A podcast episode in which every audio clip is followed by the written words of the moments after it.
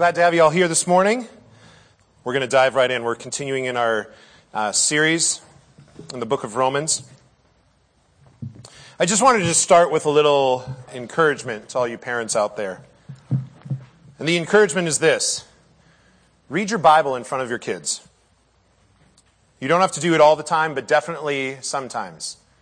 They need to see you reading God's Word. And loads of conversations arise out of that. I was reading my Bible last Sunday night, and Micah, my oldest, asked me why I was highlighting passages in my Bible. Dad, why, why are you doing that? I told him I was wanting to remember important or significant passages. Then I talked to him about one of the passages I had just highlighted. I had him close his eyes and picture what I was reading. And that's what I want you to do now. So close your eyes and picture this as I read out of Revelation chapter 7. After this I looked, and behold, a great multitude that no one could number from every nation, from all tribes and peoples and languages, standing before the throne and before the Lamb, clothed in white robes, with palm branches in their hands, and crying out with a loud voice, Salvation belongs to our God who sits on the throne and to the Lamb. And all the angels were standing around the throne and around the elders and the four living creatures. And they fell on their faces before the throne and worshiped God, saying, Amen. Blessing and glory and wisdom and thanksgiving and honor and power and might be to our God forever and ever. Amen. You can open your eyes. After reading that, I asked Micah what he thought. And I would ask you the same question to ponder as we dive in today. What did that passage make you think of? What feelings did that draw out? Were you excited, eager, or maybe you were nervous, scared, bored? I hope not. Maybe you didn't buy into that picture at all. Your reaction tells a little bit about how you hope or don't hope for heaven. I sincerely desire that you all are looking forward to the future glory that awaits every child of God. In our passage this morning, Paul not only desires that for believers, but expects it. The hope of heaven in mind, listen to how Paul talks about the future in our passage. Open up with me to Romans chapter 8. Romans chapter 8, and we're going to start in verse 18. Are we not rolling here? Romans chapter 8, we're starting in verse 18, and we're going to go down through 30. So again, look for hope that is woven throughout this whole passage. For I consider that the sufferings of this present time are not worth comparing with the glory that is to be revealed to us. For the creation waits with eager longing for the revealing of the sons of God. For the creation was subjected to futility, not willingly, but because of him who subjected it, in hope that the creation itself would be set free from its bondage to corruption and obtain the freedom of the glory of the children of God. For we know that the whole creation has been groaning together in the pains of childbirth until now.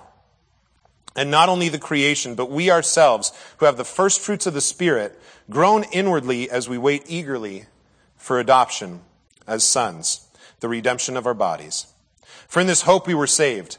Now hope that is seen is not hope, for who hopes for what he sees? But if we hope for what we do not see, we wait for it with patience. Likewise, the Spirit helps us in our weakness, for we do not know what to pray as we ought but the Spirit himself intercedes for us with groanings too deep for words.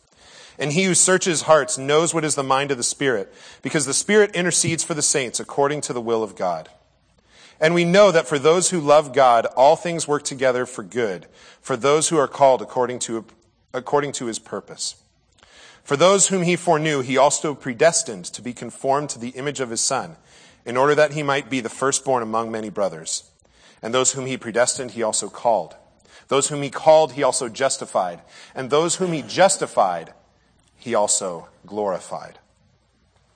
God, this morning, uh, as we dive into your word, we, we want to look for hope. Sometimes that's all we get to hang on to is, is hope. But Lord, as we look at this passage, I, I want us to see just how strong and how sure of a thing that is to hold on to. Um, Lord, as we dive into your word, I just pray that uh, you would remove distractions, that you would um, help us just to hear what you have to say to us this morning. And uh, yeah, just, just be with us this morning. In Jesus' name, amen. Amen. So this passage points out a few different things about hope, which we're going to look at today. Namely, that hoping is hard, but hoping is worth it. As we go, I'm going to be talking about hoping for different things because we all have different things that we're hoping for. However, I want to be clear that I'm using those as examples and illustrations, as the passage clearly points to what we should be hoping for. Verse 18 says, the glory that is to be revealed to us. Heaven, eternity with Jesus. Keep that in mind as we're talking about hope. Hoping for glory, hard. But hoping for glory is worth it. So let's dive in. Hoping is hard. If you've got your handout with you, I've got some little blanks for you to fill in, and here's the first one for you. Hoping requires patient endurance. In verse 25, it says, But if we hope for what we do not see, we wait for it with patience.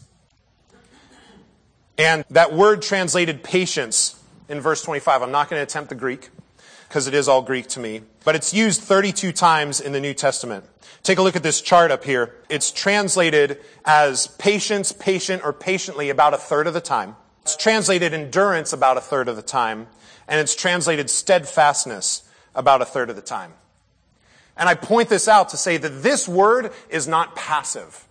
It's not like sitting in a waiting room but rather it's an active type of patience.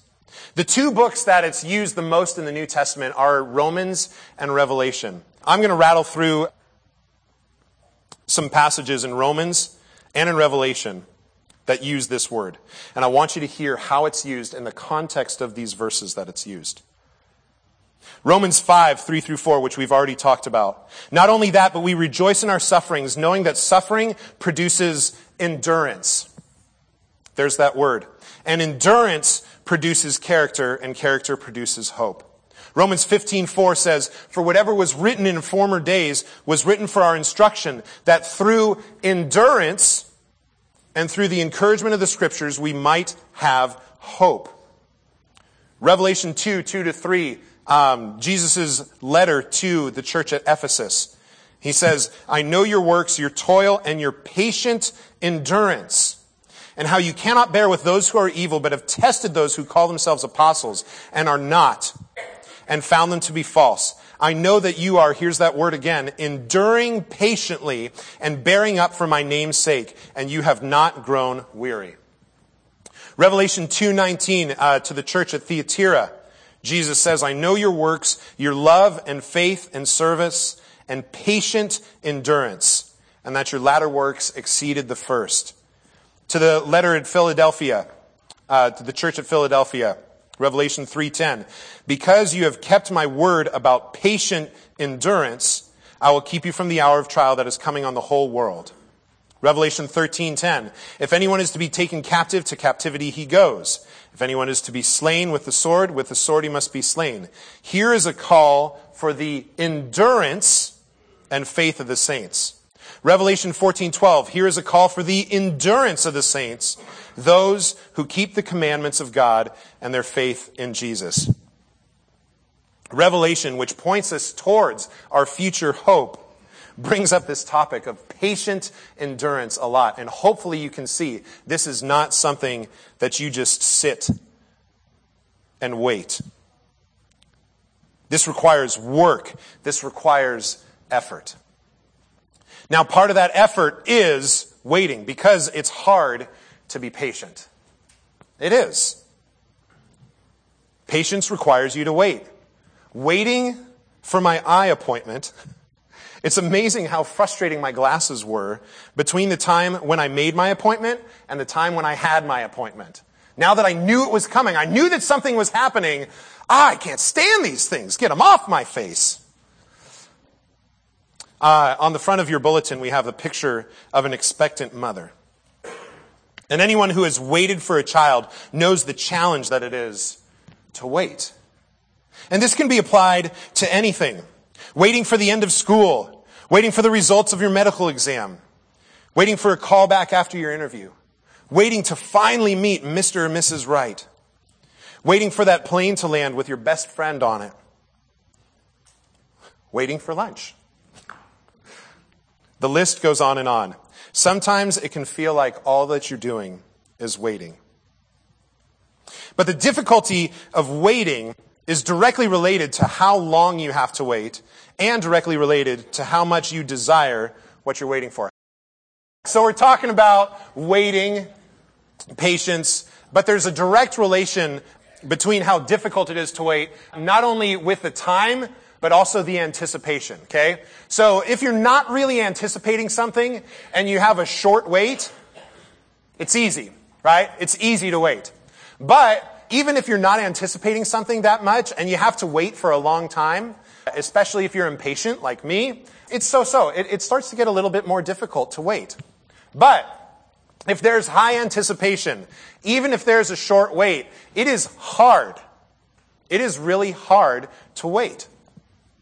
And when you have high anticipation and a long wait, boy, then it's super hard, right? It's super hard to wait. I'll let you fill in different examples as you're just thinking about life and, and different things. But when we think about this topic of patient endurance, putting those two words together, which, as you noticed, as we went through different examples, those two words were used together to not only give emphasis to the waiting part, the patience, but also the endurance that's associated with it. When we think about patient endurance, we're usually thinking about the bottom row and usually about the rightmost cell. As you read through scripture, you see patience required all over the place. The Israelites had to wait for their Messiah.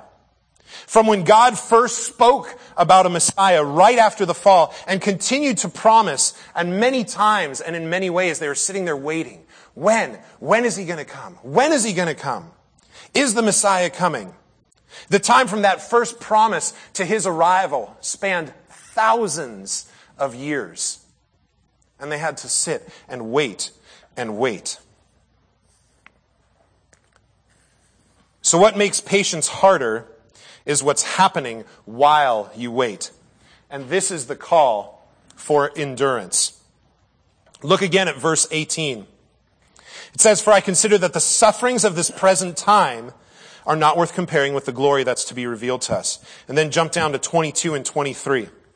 For we know that the whole creation has been groaning together in the pains of childbirth until now. And not only the creation, but we ourselves who have the first first fruits of the Spirit groan inwardly as we wait eagerly for adoption as sons, the redemption of our bodies. Though you may have something beautiful coming, You've got to get through the now. And it's difficult. And this is pointed out in this passage. But just think about an expectant mother dealing with pains, with cravings, with difficulty sleeping, with labor. Think about Israel again. In Egypt, uh, now would be a real good time for the Messiah to come. Lord, please, in the wilderness, Lord, now would be a good time for the Messiah to come. When they're losing battles in the promised land. When the kingdom split. When they were in exile. If you'd like, you can uh, flip over to Lamentations 3. I was just reading this a couple weeks ago in my quiet time and just heard patient endurance. Lamentations 3, I'm going to start in verse 7. Listen to the exhaustion. He has walled me about so that I cannot escape. He has made my chains heavy. Though I call and cry for help, he shuts out my prayer. He has blocked my ways with blocks of stones. He has made my paths crooked. He is a bear lying in wait for me, a lion in hiding. He turned aside my steps and tore me to pieces. He has made me desolate. He bent his bow and sent me as a target for his arrow. He drove into my kidneys the arrows of his quiver. I have become the laughing stock of all peoples, the object of their taunts all day long. He has filled me with bitterness. He has sated me with wormwood. He has made my teeth grind on gravel and made me cower in ashes. My soul is bereft of peace. I have forgotten what happiness is. So I say, my endurance has perished. So has my hope from the Lord. Remember my affliction and my wanderings, the wormwood and the gall. My soul continually remembers it and is bowed down within me.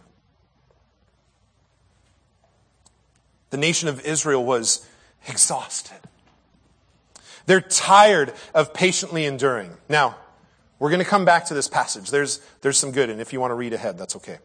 Um, but Paul also gives an encouragement to the Corinthians who are also tired of patiently enduring. Uh, you can flip over to 2 Corinthians 4 or just listen. But we'll be returning to both this passage and the passage in Lamentations 3. So if you want to hold a couple fingers and stuff like that, you're more than welcome. Listen to what it says in 2 Corinthians chapter 4. So we do not lose heart. Though our outer self is wasting away, our inner self is being renewed day by day. For this light momentary affliction is preparing for us an eternal weight of glory beyond all comparison, as we look not to the things that are seen, but to the things that are unseen. For the things that are seen are transient, but the things that are unseen are eternal. Yes, there's hope in this passage, we're going to talk about that in just a second. But I want you to notice it's mentioned outer self wasting away.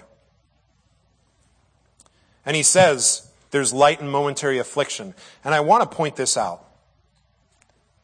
Because affliction, though in perspective is light and momentary, may not seem that way at the time. And so Paul encourages them in the midst of their patient endurance to shift their focus to the things that are unseen. But as we are in the midst of this endurance, we're going to talk a little bit more about what that looks like. But I just want to say that I'm not here to trivialize the pain and the suffering that we're going through because it's real and it's difficult. But we're going to see that we have a spirit that's with us. What will drive that patient endurance? Trust. Trust will drive that patient endurance.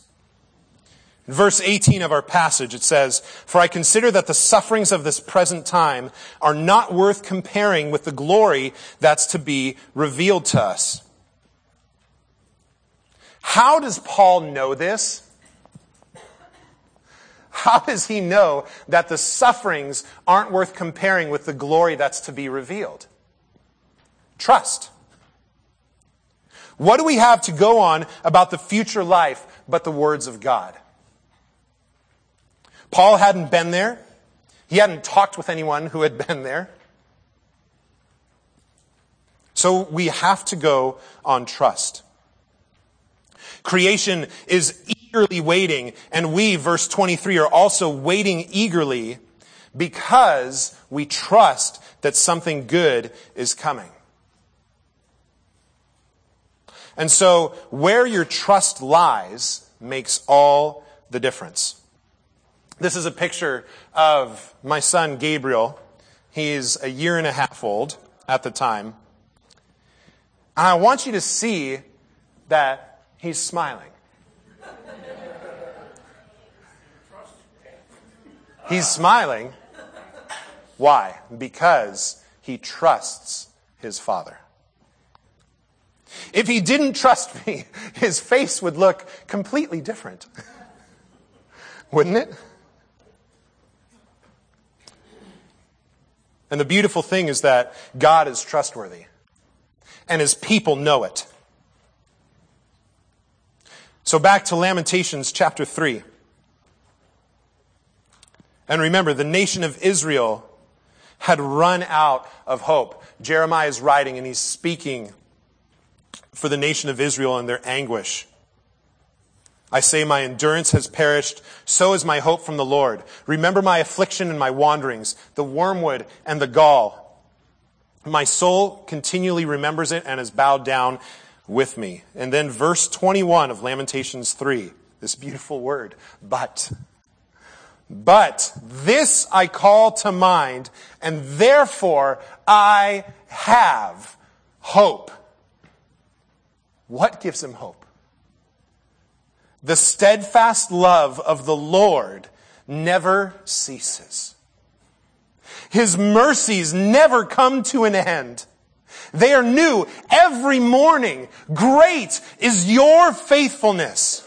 The Lord is my portion, says my soul. Therefore, I will hope in Him. The Lord is good to those who wait for Him, to the soul who seeks Him. It is good that one should wait quietly for the salvation of the Lord. It is good for a man that he bear the yoke in his youth. Let him sit alone in silence when it is laid on him. Let him put his mouth in the dust. There may yet be hope. You see that the nation of Israel, in the midst of their patient endurance, trust God. And that's what gives them hope. We see this also in the passage in 2 Corinthians. It says, This light and momentary affliction is preparing for us an eternal weight of glory beyond all comparison, as we look not to the things that are seen, but the things that are unseen. For the things that are seen are transient, but the things that are unseen are eternal. For we know that if the tent, for we know, by the way, Know that if the tent that is our earthly home is destroyed, we have a building from God, a house not made with hands, eternal in the heavens. For in this tent we groan, longing to put on heavenly dwelling. So there's hope in this passage as well, because they trust in their Savior. Psalm 42:11 says, "Why are you cast down, O my soul, and why are you in turmoil within me? Hope in God. For I shall again praise him, my salvation and my God. See, God comes through on his promises time and time and time again. God is trustworthy. And because God is trustworthy, doesn't it make it easier to hope? We don't have to wonder if we're hoping for nothing. Boy, I'm, I'm hoping for this thing I've heard about called heaven, but I have no idea whether it's going to happen or not. No. We trust. Last week, uh, Dave tossed out um, this phrase. He said, assurance leaks. That's why there's reassurance, right? Assurance leaks. That's why there's reassurance. Gabriel and I had a, a cool conversation about this picture over this last week because I asked him, hey, is it okay if I use this? Oh, yeah, Dad, absolutely. Gabriel, you, you still get scared when I throw you up in the air, huh? Sometimes, right? Yeah, he does. He's not a big fan of heights. He'd better get used to it because he's going to be tall like his dad. But when I do throw him up in the air, I take time to remind him first that I'm going to catch him. Gabriel, look me in the eyes. Don't be scared. Dad's going to catch you. Dad always catches you. I'm going to take care of him. And so I give him reassurance. We see reassurance throughout the whole Bible. What does God say to Joshua time after time after time when Joshua takes over from Moses? Joshua, I am with you. I am with you, Joshua. I've got you. The whole Bible is full of reassurance. God is continually reminding people of his promises. They are continually remembering the great things that he has done. I was just reading in Nehemiah, and uh, once again, we get a summary of the history of Israel. Excluding the continual reminders throughout the history books of the Old Testament, uh, where God continually reminds his people of where he's brought them, we get at least 10 different summaries of God's faithfulness to the nation of Israel that I just found on a quick look through the scriptures.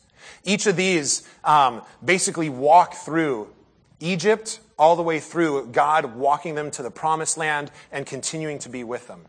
And they're fascinating reads. And I'm sure there are more than the 10 that I found, but the 10 that I found, and if you want this list later, come, come ask me. Nehemiah 9, Psalm 78, Psalm 105, Psalm 106, Psalm 136, Jeremiah 32, Ezekiel 20, Acts chapter 7, Stephen's speech before the Jewish leaders, Hebrews chapter 3 and 4, and then Hebrews chapter 11 are just 10 different times where the entirety of the history of Israel is walked through. And this isn't even counting the hundreds of verses where God briefly reminds his people what he's done for them without walking through a full history. Remember when I brought you out of the nation of Egypt? Remember when I was with you? Remember when I did this? Remember when I did this? Can you please come back and remember this? This is important because I have been with you and I will continue to be with you. What were Jesus' last words? I will be with you always, even to the end of the age. So yes, hoping is hard. It's hard to patiently endure. It can be hard to trust. But that's where it's great that we have a faithful and trustworthy God who always comes through on his promises and who patiently re- reassures us. So yes, hoping is hard, but hoping is worth it. Hope is worth it. It's worth the patient endurance and the trust because here's another uh, blank fill in for you. You receive the spirit of help. You receive the spirit of help. In Romans 8, uh, verses 26 to 27, it says, Likewise, the Spirit helps us in our weakness. For we do not know what to pray for as we ought, but the Spirit Himself intercedes for us with groanings too deep for words. And He who searches hearts knows what is the mind of the Spirit, because the Spirit intercedes for the saints according to the will of God. Any hope that we have is because of the Spirit, not because of us. The Spirit is here with us as we are patiently enduring. Jesus didn't leave us alone. He promised the Holy Spirit. Listen to John 14. Jesus says, If you love me, you will keep my commandments. And I will ask the Father, and he will give you another helper to be with you forever. Even the Spirit of truth whom the world cannot receive, because it neither sees him nor knows him. You know him, for he dwells with you and will be in you. These things I have spoken to you while I'm still with you. But the Helper, the Holy Spirit, whom the Father will send in my name, he will teach you all things and bring to your remembrance all that I have said to you. Peace I leave with you. My peace I give to you. Not as the world gives do I give to you. Let not your hearts be troubled, neither let them be afraid. To take us from here to glory as we hope for heaven, the Spirit is here to help us. How? How is He here to help us? He intercedes on our behalf, which we saw in our passage. And that helps us patiently endure. As we're enduring, as we're struggling, as life is just weighing us down, I don't even know what to pray. I don't know how to pray the Spirit intercedes on our behalf. The Spirit is here to teach us, and that helps us patiently endure and also helps us trust. The Spirit is here to remind us of truth, and that also helps us trust. Do, do you remember how I've already been with you? Do you remember how I've been continually walking you through difficulty, through challenges? I will often ask people who are going through a difficult time, can you tell me about a time when God has been faithful? Just to remind them, hey, guess what? God has been faithful, and He's going to be faithful again. He's the same God yesterday, today, and forever. And the Spirit also gives us peace, which helps us patiently endure and trust, knowing that God is in control. So as we're hoping it's the Spirit's work in our hearts, His work, not ours. If you're having a hard time hanging on to that hope, it's not going to be more work, more effort, or more strategy on our part that will help us hope. It's praying and asking the Spirit to intercede, asking the Spirit to teach, to remind you of truth, to give you peace. So hoping is worth it because you receive the Spirit of help. But hoping is worth it because you receive promises fulfilled. Let's take a look at verses 28 to 30 in our passage. And we know that for those who love God, all things work together for good, for those who are called according to his purpose. For those whom he foreknew, he also predestined to be conformed to the image of his son, in order that he might be the firstborn among many brothers. And those whom he predestined, he also called. Those whom he called, he also justified. And those whom he justified, he also glorified.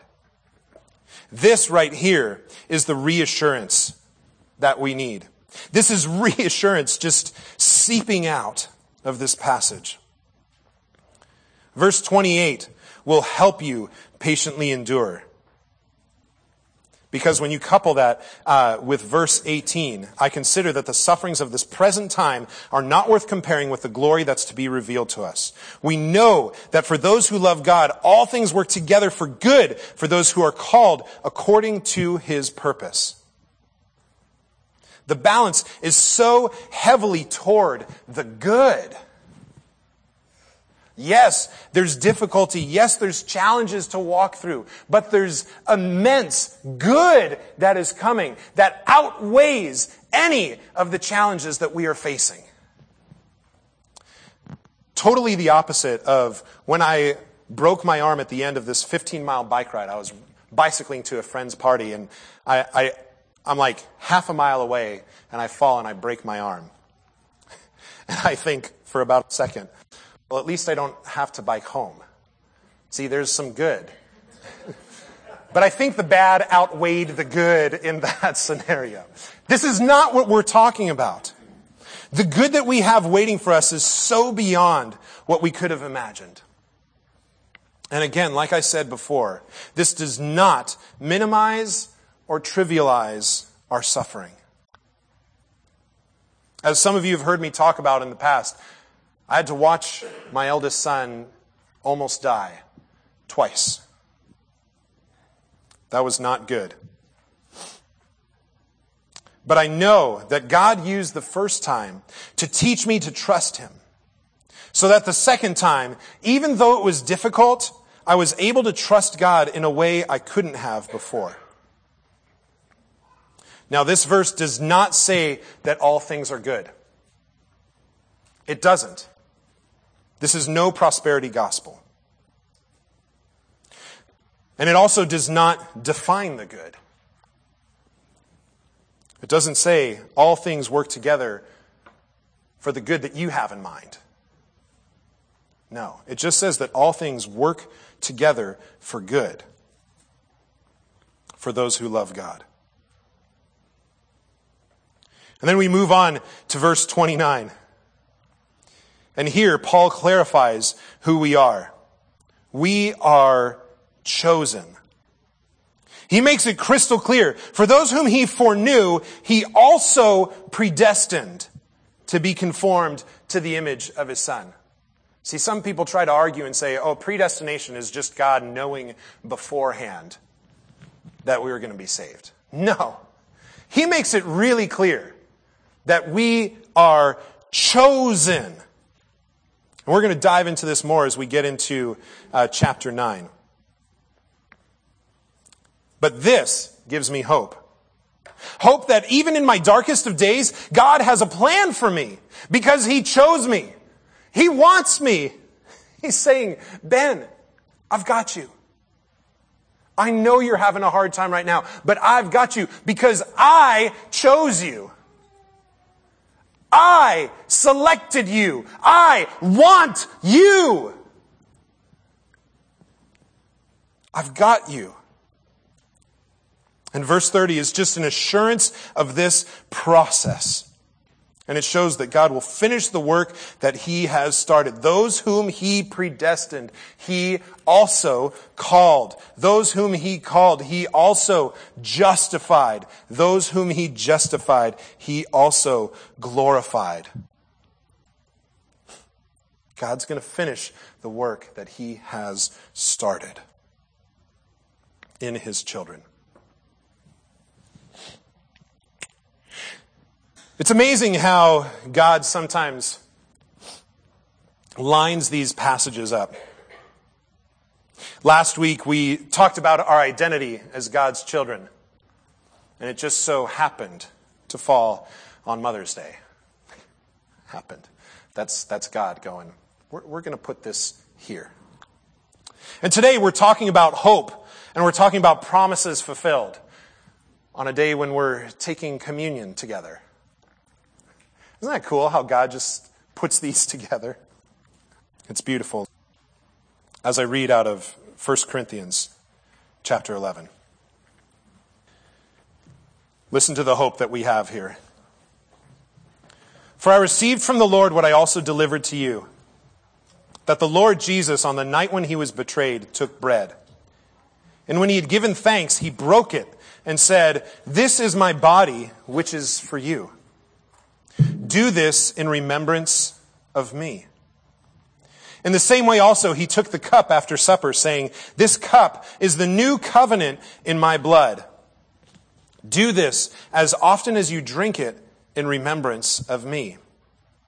For as often as you eat this bread and drink the cup, you proclaim the Lord's death until he comes. See, communion is a reminder of the promise that was fulfilled.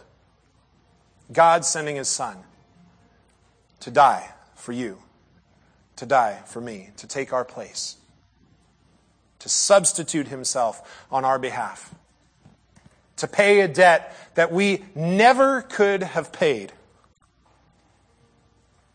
And that promise was fulfilled. But it's also pointing to a promise that will be fulfilled. Because Jesus is coming back. He's coming back to take us home. And so communion gives us reassurance. It reminds us not only of the promise that was fulfilled, but the promise that Jesus made that he said, I- am coming back. I'm preparing a place for you. I can't wait for the time when we get to be together. So as it's passed, I invite you to, to hold the elements. We're going to take them together after uh, singing a song together. But as you do, examine your heart. But also praise Jesus for the promise he has already fulfilled by taking your place and mine. Dying on our behalf and raising again. Conquering sin and death. Then praise him for the forthcoming promise of his return.